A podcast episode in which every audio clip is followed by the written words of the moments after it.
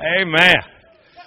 Well, I don't know about you. I hope that this series that we've been doing on confidence is doing as much for you as it is for me. I'm telling you, God's really stirring this stuff up inside of me, and it's actually hard to read the book and find anything else in there. It's just everything I'm looking at ties right back to this issue, and the reality is that God wants you to live with some great confidence. You know, when your confidence is bigger, your life's going to get better. I said, when your confidence gets bigger, your life's going to be better. Some of y'all could use a better life. Amen. You know, some of you guys, you know, in King James, your life sucketh, and you need to change that. You need to realize that Jesus said, I've come that you might have and enjoy life. That you'd have life to the full, to the top, till it's overflowing. More life than death. More hope than sorrow. More peace than chaos, more provision than lack, more health than sickness. Come on, somebody. The life that Jesus came and that He's trying to reestablish with His people is not a life that's defeated. It's not a life that's broken. We're not living beat up from the street up. You're supposed to get out of bed every day and absolutely humiliate hell. I'm not telling you that you're never going to have another challenge in life. You're going to have a bunch of them. You might have some challenges before the service is over. I see who you're sitting by.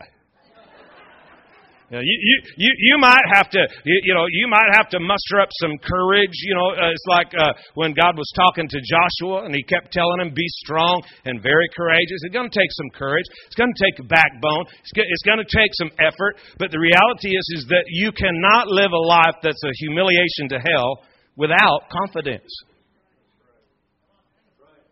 Well, it's just not my personality. Well, then change it. Hello? Change it. 2 Corinthians 5:17, therefore, if any man be in Christ, he's new. The old personality is gone. Get a hold of a new one. That's my translation, but it's basically good. Get a new one. Get an attitude. You know, just decide that from this moment forward, I'm going to build great confidence. Not going to live timid, not going to live fearful, not going to be afraid. I mean, isn't it kind of weird to you that people who are chasing after God have this mindset? Somewhere we got talking to the idea that what we have to do is fly under the radar because we don't want to offend anybody. Why does it offend people when you've got victory? And when you have victory, why would you be ashamed to tell them where you got it? Now, I just got to tell you something, that all my strength comes from the Lord. Amen. You guys are going to do me a favor. Somebody's going to walk over to that thermostat, turn the fan to on so it quits going off and on. Because when it goes off, it irritates me. And I ask for that confidently. Notice how quiet it got? I can't handle that kind of quietness. You know, I need it all the time just so I can breathe. Amen. You got to grow some confidence muscles. Come on. God didn't save you so you'd be safe. He saved you so you'd be dangerous. So you just need to live a dangerous lifestyle. And you're not going to do that without great confidence. Look at somebody and look them right in the eyeball. Don't look past them. Don't look through them. Don't look above them. Look them right in the eyeball and say, grow some confidence. Here's the deal, is that God's going to give you promises. Okay? I said, God's going to give you promises. If you hang out with God at all, if you get in the Word at all, you're going to start to discover some things in the Word of God that you're going to say, I want that. Now, I got good news. The Bible says that all the promises in Him are yes and amen. You know, that means you can have any of them. God's no respecter of persons. What He's done for one guy, He'll do for you. You know, but and I'm telling you that it's going to line up with His will and all of that great stuff. And you know, a lot of people, well, if it's the Lord's will, what you need to worry about is God's way. You need to do life God's way. Matthew 6:33 says, seek first the kingdom of God and His righteousness, and all these other things will be added unto you. In the Amplified Bible, it says, seek first the kingdom of God and His righteousness, His way of doing and His way of being right. You need to live life God's way. See, what you and I do is we get all stubborn and stiff-necked, and we're going to live life our way. in Proverbs 14:12 says there's a way that seems right to you, but it really stinks. It says the end is death. Death is separation from what? From what God's trying to produce in your life. When you're trying to do life your way, you're not going to have a collision with His will. You're never going to get the will of God doing life your way. You got to do life God's way. The enemy's telling you that his way is so awkward and so out there and so outdated that you couldn't possibly do it his way. But I'm here tonight to tell you that's just a lie from the pit of hell. That God's way is not some weird, strange thing. It's just His way. And, you know, remember in Isaiah, he said, my thoughts are higher than your thoughts, so are my ways higher than your ways. So instead of always taking the your way, which is the lower way, he's calling us up to a higher way, His way. And when you're living life His way, you're going to have a collision with His will. So you just need to pursue God's way. God, what would your way be in my current situation, this particular circumstance that I'm in? How do I do this your way? Do it His way. You're going to get His will, and you're going to see His promises unfolding in your life. And remember when Jesus came to the guys, and He told them, He said, hey, let's go over to the other side. And they got in a boat, and they took off, and they headed, you know, exactly where He said, let's go to the other side. And in the middle of the night, a great storm came up. It was not expected. It wasn't on the forecast. When they watched the weather that night, it said it was going to be sunny, but they took off and got out in the middle of the sea, and the storm came up. It was a hurricane-proportioned storm, right? But did it stop them? Come on, Bible scholars. Did it stop them? Did they make it to the other side? So you're always going to go where He said. What we do is we freak out in the middle and we assume that we're not going to make it because the wind started blowing. Well, you and I know we've lived in eastern Washington long enough that the wind's going to blow every stinking day. So we ought not be too shocked when the wind begins to blow. Hello? But what you've got there is a picture of how God works. You have the shore of promise given, and then there's the shore of promise received. The shore of promise given is always separated from the shore of promise received by the sea of storms. It always is. Anytime you go out to pursue the promise that God's put in your heart, you're going to have to face a sea of storms. It ain't coming easy. If it was coming easy, everybody'd be doing it. But the reality is that, well, Matthew 11:12, from the days of John the Baptist even until now, the kingdom of heaven suffereth violence, the violent take it by force. You know, if you're going to get what God has for you, you're going to have an attitude. You're going to have some confidence because the enemy's trying to separate you from reaching the end that God declared over you at the beginning. Right? We know that God declared the end at the beginning. We get in the middle, and the wind starts blowing, so we want to cave in, give up, and quit. But God said, you know what? You gotta have some confidence. You can't just keep giving up all the time. Come on, you can't give up on your marriage. Stop giving up on your marriage. Stop giving up on your business. Quit caving in every time the stuff gets hard. Yeah, but I prayed, and Jesus is supposed to make it easy. Get your big boy pants on, you sissy. Come on. Toughen up, buttercup. We're going to go do something for God. And it's not going to be easy to possess the land that God's called us to. We're going to face some opposition. So what?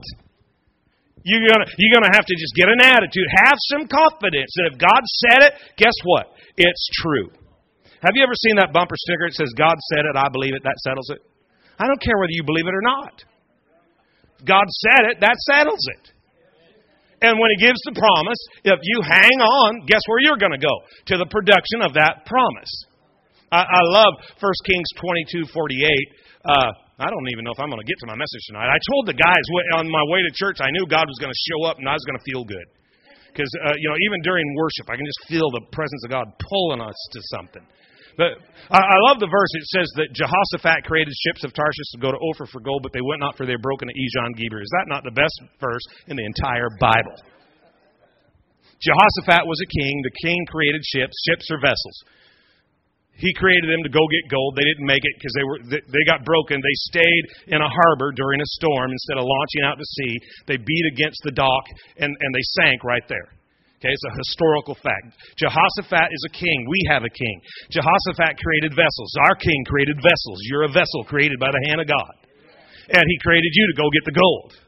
But if you just stay in the peaceful harbor instead of launching out in the sea, you're going to beat up against the dock and you're going to get broken. You're going to get sunk right where you are, and you're never going to carry the gold that you were created to carry. And Ejon Geber's two words put together to make one word, back and bone. So the king created vessels to go get the gold, but they didn't get the gold because they didn't have the backbone to face a storm that was trying to prevent them from reaching their gold. You're probably going to have to buy a CD. In order to conquer the storm, you're going to have a backbone. Hello, somebody. You're going to have a backbone. It's going to take a backbone to do what God's called you to do. But if you can just develop some confidence, can I tell you that God has positioned you with the opportunity to change the stinking world? Man, your life can make an amazing, radical difference on the face of the planet if you'll just get some confidence. But if you won't grow your confidence, you're going to sink right where you are, and all they're going to do is use your remains for people that like to go deep sea diving without having to get deep. You're just going to be right along the shore of life, sunk. I mean, that's going to suck. But if you can get a backbone, if you can stir up some courage, you can launch out. And let me tell you what being golden is in your life, is carrying the cargo that you were created to carry. It is achieving, God said in Jeremiah 1:5 that before I formed you, I knew you, and I've sanctified you, I've ordained you. He said, before I started shaping you, before I started putting you into any mold, I knew where you were going to fit. And I use that information to shape you. You haven't gone through all of this stuff just to ruin your world. You've gone through what you've gone through to shape you to fit where God wants you. And if you would just have some confidence that God knows what He's doing. God is great. I love stuff that we say, and we haven't got a clue what it means. Like God is good. You can go anywhere in the world, stand on the platform, grab a microphone. If you never know what to do, just say, God is good. And people will say, and all the time, it works anywhere in the world. Most people haven't got a clue what the word good even means. They think God is good. What does that mean? He's nice. God is good.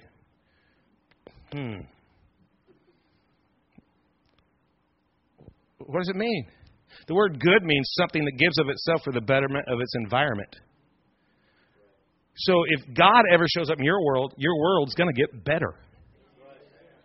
I mean, if you just believe that God is good, you'd quit acting like life is over.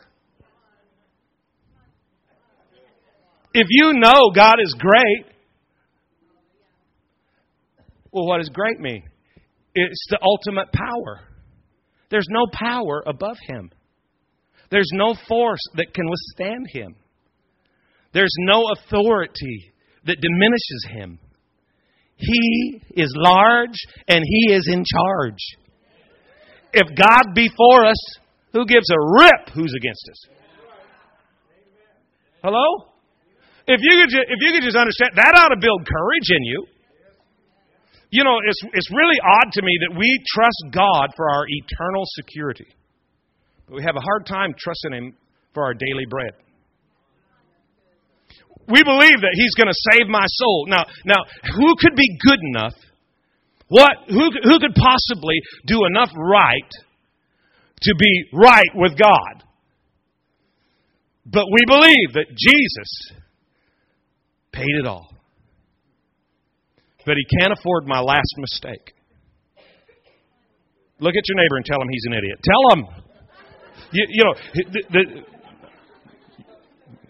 I'm going to get you either built up with confidence or beat up by somebody with confidence before the night's over.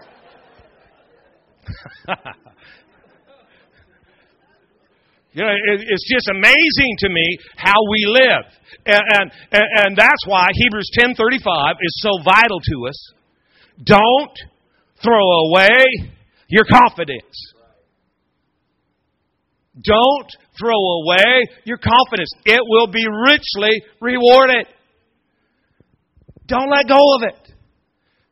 Cast not therefore away your confidence, which has great recompense of reward. Don't let anything. If you're going to lose something,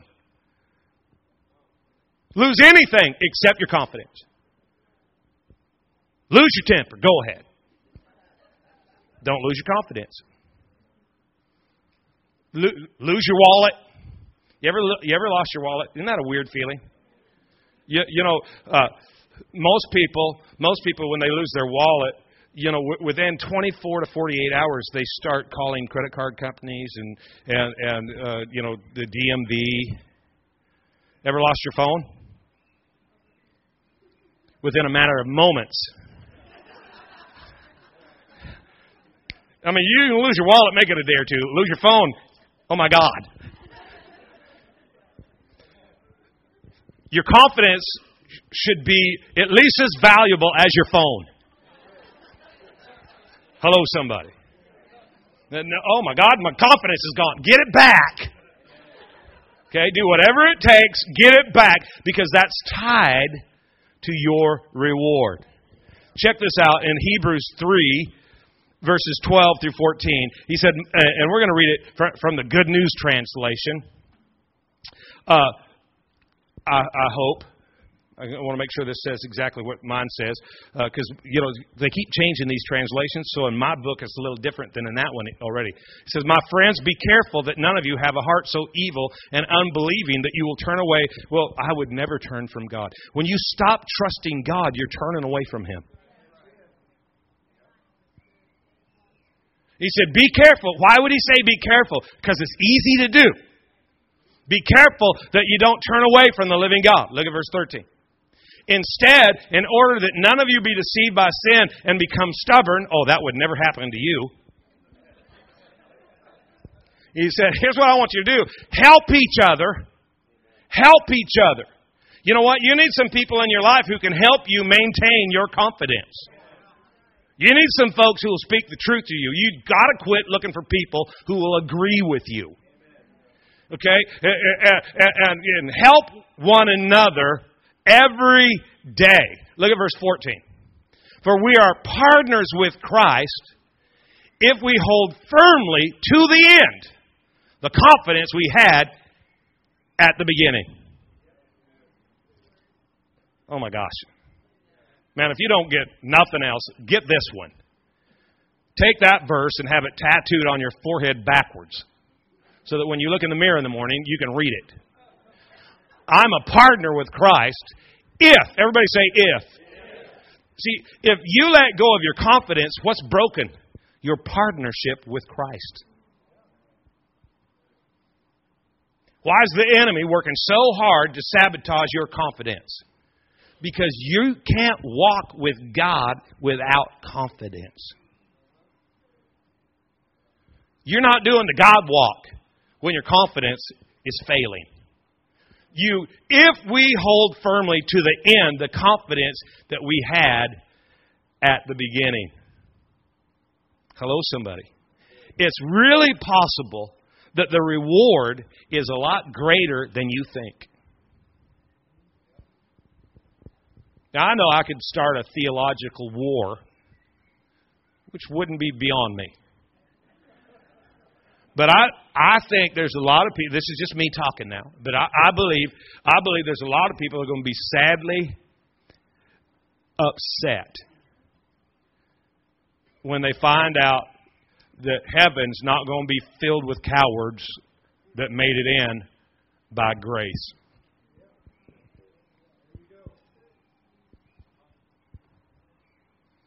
I think heaven's going to be filled with warriors because of the grace of God. The children of Israel, remember when they didn't make it into the promised land? And the Bible says, due to their unbelief, they didn't get what they had been promised because they stopped believing in the middle. Hello, somebody. They threw away their confidence. What did they put their trust in? Stuff they'd made with their own hands. Well, that's kind of scary because I know a lot of people that have more confidence in what they can do than in what God can do. You all right? I mean, don't get mad. Don't look at me with that tone of voice. If we're not careful, according to the verse we read, we'll end up inadvertently turning away from the living God. How'd they do that? They forgot that God is great and God is good. You have to say good in order for it to rhyme with food. Psalms 62:11. Check this out. This is so awesome. Last week I used this verse, and it's just been, man, I'm telling you what, God has used this week in my life. It's been crazy. Once God has spoken, twice I have heard this, that power belongs to God, and loving kindness is yours, O Lord, for you recompense a man according to his work. Look at 11 again. Once God has spoken, twice I have heard this. Once God has spoken, twice I have heard this. God is good. God is great. Okay? Can I just remind you that the better you know God, the bigger your confidence is going to be. So you know, you need to get to know God. How do I get to know God? You get in the Word of God, right? Faith cometh by hearing. Okay, so life's better when confidence is bigger. So I'm going to build my confidence. How am I going to do that? I'm going to get greater faith in God. How am I going to do that? Romans 10:17. Faith cometh by hearing, hearing by the Word of God. He said, once God has spoken, twice I have heard this. Can I tell you that what you hear matters? You might even want to write that down and meditate on it. What you hear matters. Let me tell you what you're going to hear from this pastor. Have some confidence. Okay?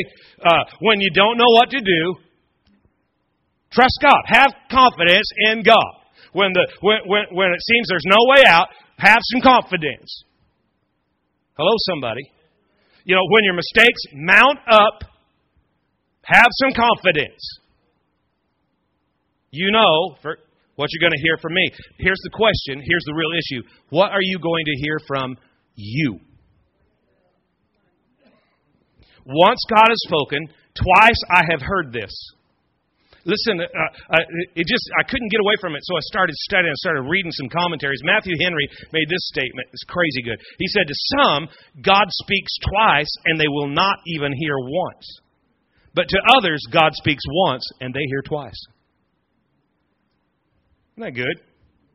To some, God speaks twice. They don't hear Him once. To others, God speaks once and they hear Him twice. How does that happen? David talked to himself. God said it once. I've heard it a couple times because I've repeated what God said. Hello, somebody. Let me tell you something about unhappy, discouraged, beat up, no confidence. They do not talk to themselves. They listen to themselves. But we're up in stuff now. You don't want to listen to yourself. You want to talk to yourself. Because when you listen to yourself, all you hear are the mistakes that you've made and the problems that are too big and the fact that there is no way out. But when you talk to yourself, if you are a student of the Word of God, you begin to speak God's Word to you. And you grow your confidence instead of throw your confidence. So you got to stop listening to you and you got to start talking to you. Hello, somebody. What you hear matters. And can I just tell you something about voices that you have confidence in? You don't believe nobody like you believe you. You know, they've done scientific studies, back it up and prove it. But you've got two ears, an outer ear and an inner ear. And when you hear things with your outer ear, it triggers a different part of your brain than when you hear stuff with your inner ear. Remember tape cassettes? Remember those? Some of these kids, I should have had one like as a prop, you know, so that you could see it, you know, do an illustration. Because a lot of these people in this room are getting so young, they don't even know what a cassette is.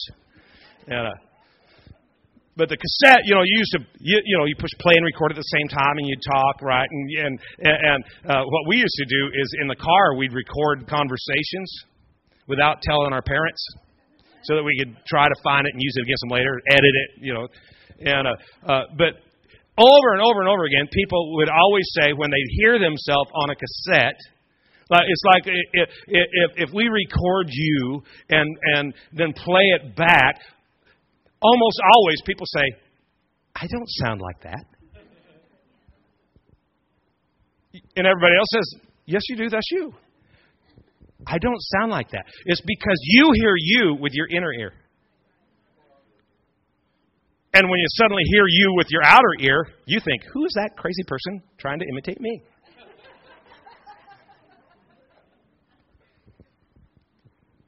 Your inner ear triggers a part of the brain that retains information. Your outer ear registers in a part of your brain that considers information. When you start talking to you, you can start growing your faith.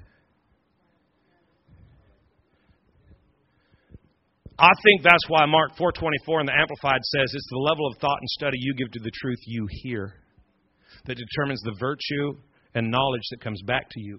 The power that God's Word produces in your life is based upon the level of thought and study you give to the truth you hear. See, people come up all week long and don't feel bad. I don't want you to stop seeking help. But quite often they come for help in areas we've already provided the answer, but they didn't receive the answer because they didn't hear it. They listened to it. And then you got to convince them that this really is the answer for you. And then they start disclosing what they've been thinking to themselves. And when you ask them, well, what have you been talking to yourself about? Well, people who talk to themselves are crazy. Have you read the Bible? Read Psalms. David's over and over and over and over and over and over and over again. He's talking to himself. You need to be talking to yourself. Look at your neighbor and say, right after church, start. He repeated... Some of you guys, okay, that's another message. Okay. Look at what he said in Psalm 62, verse 8. I love it in Amplified. It said, trust in, lean on, rely on, and have confidence in Him at all times, you people. I love this. Come on, you people. Trust in Him, lean on Him, rely on Him, have confidence in Him at all times. Pour out your heart before Him, not to your neighbor. Again, you've been looking for people who agree with you. You need to look to somebody who can help you. God can help you. He is a refuge for us. God is our fortress. God is our heart, our high tower. Have confidence in Him at all times. At all times. Again, isn't it weird how we talk about trusting God until we don't like what's happening? I have faith in God unless I don't see what I like. Then I'm going to take matters into my hand and I'm going to fix it. And that's really worked out good for you in the past, huh? The last 5 marriages, what happened to those? Now, if you've been married a lot, I'm not trying to throw condemnation at you. But why don't you take this one and let God direct it? Hello, somebody? I want to real quick. I just want to go to Psalm 62. There's only 12 verses there. And I just want to show you a couple of things and just read it real quick. He said, my soul waits in silence for God only. What he's saying is, I'll quiet my soul and submit to God only. From Him is my salvation. He only is my rock and my salvation, my stronghold. I shall not be greatly shaken. He did not say, I shall not be shaken. He said, I won't be shaken greatly. Hello. How long will you assail a man that you may murder him, all of you, like a leaning wall, like a tottering fence? They have counseled only to thrust him down from his high position. They delight in falsehood. They bless with their mouth, but inwardly they curse. My soul, wait in silence for God only. My hope is from him. He only is my rock and my salvation, my stronghold. I shall not be shaken. On God, my salvation and my glory rest. The rock of my strength, my refuge is in God. Trust in him at all times, O people. Pour out your heart before him. God is a refuge for us. Men of low degree are only vanity, and men of rank are a lie. In the balances they go up. They are together lighter than breath. Do not trust in oppression, and do not vainly hope in robbery. If riches increase, don't set your heart on those. Once God has spoken, twice I have heard it. Power belongs to God, and loving kindness is yours. Now listen, just a real quick background on this chapter, because I would hope that you would take this chapter and read it all week long. But most of us are going to struggle with really wrapping our heart around what he's saying here, because most of us haven't been in the position that he's describing that he's in. He has people, they're not trying to overthrow his kingdom. They're not trying to get him fired. They're trying to murder him. They're not stirring up, political strategies to upset his position. They're trying to kill him. Take him out. Armies, not a couple of guys with a bad attitude. We're talking about, people that are trying to kill him. And that's what he's talking about, in verses 3 and 4. And he said, and they bless you with their lips, but inwardly they're working against you. But what he says about it, he said, but my soul waits in silence for God only. He only is my rock. He only is my salvation. He only is my stronghold. He says in verse 5, my soul waits in silence for God only. My hope is from him. He only is my rock. Four times he talks about how it's God only. I'm not putting my confidence in anything else but in God. He said, you know what? I'm not going to trust in robbery. Neither am I going to trust in riches. What he's saying is that if you put if your confidence is based on finances, even if you earn it rightfully, it has the same power as someone who's stolen it. Because if your confidence is in that, it's going to let you down. That God only is my strength. God only is my rock. Only God is my helper. Only God is my strong tower. We have a confidence that's built on him and only him. Only the fact that he is great and he is good. That's all I need to have insane confidence. Well, even when the thing doesn't go my way, no, I will remain unshaken. None of these things move me. Why? God is on my side. And by repetition, he just hammers that concept home. And every once in a while, in the middle of a threatening moment, when God only and God alone is our salvation, do we really become acquainted with it? But we got to remember it, even when it's just the changing of the seasons. No, my trust is in God alone. Can I tell you that you're going to face times when you're under attack? Okay, you might not face a physical threat, but a spiritual one is very, very real in your life. And you, like David, you have to make God alone your salvation and your refuge. Hello, somebody.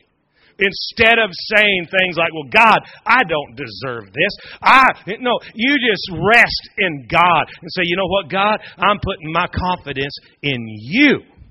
I'm going to get a backbone and not get talked out of trusting you just because the wind's beginning to blow and the boat's getting bounced all over the place. You said we're going to the other side. I think I'm going to ride this puppy out so that you can be glorified in my life. And when things aren't going the way I want them to, I'm going to keep my mouth shut. I'm going to quit complaining and I'm going to start rehearsing what you've said to me. We're going over. We're going over. We're going over. We're going over. Hello, somebody.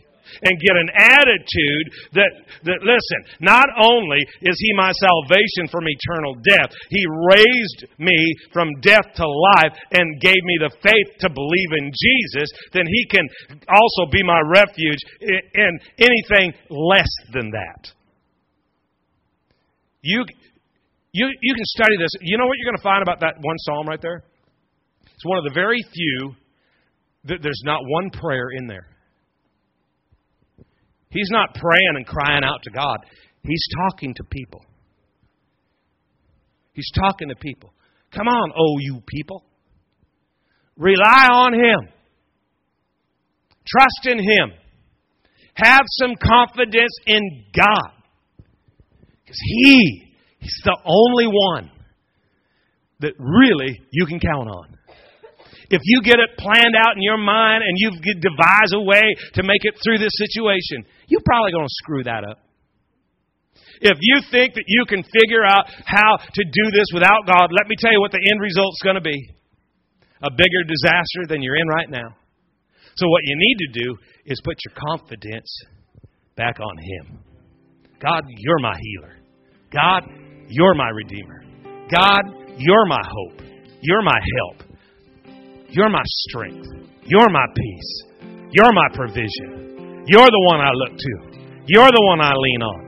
You're the one I rely on. You're the one I call to. God, You are God of my life.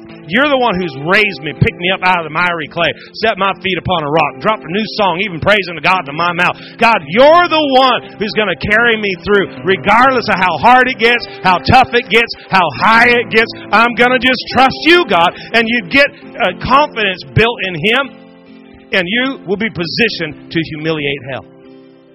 But I'm telling you, you're never going to humiliate hell without confidence. Not confidence because you got enough cash saved up you can face any problem. Not confidence because you got enough friendships built, on Facebook. You got 18 million friends. Who cares?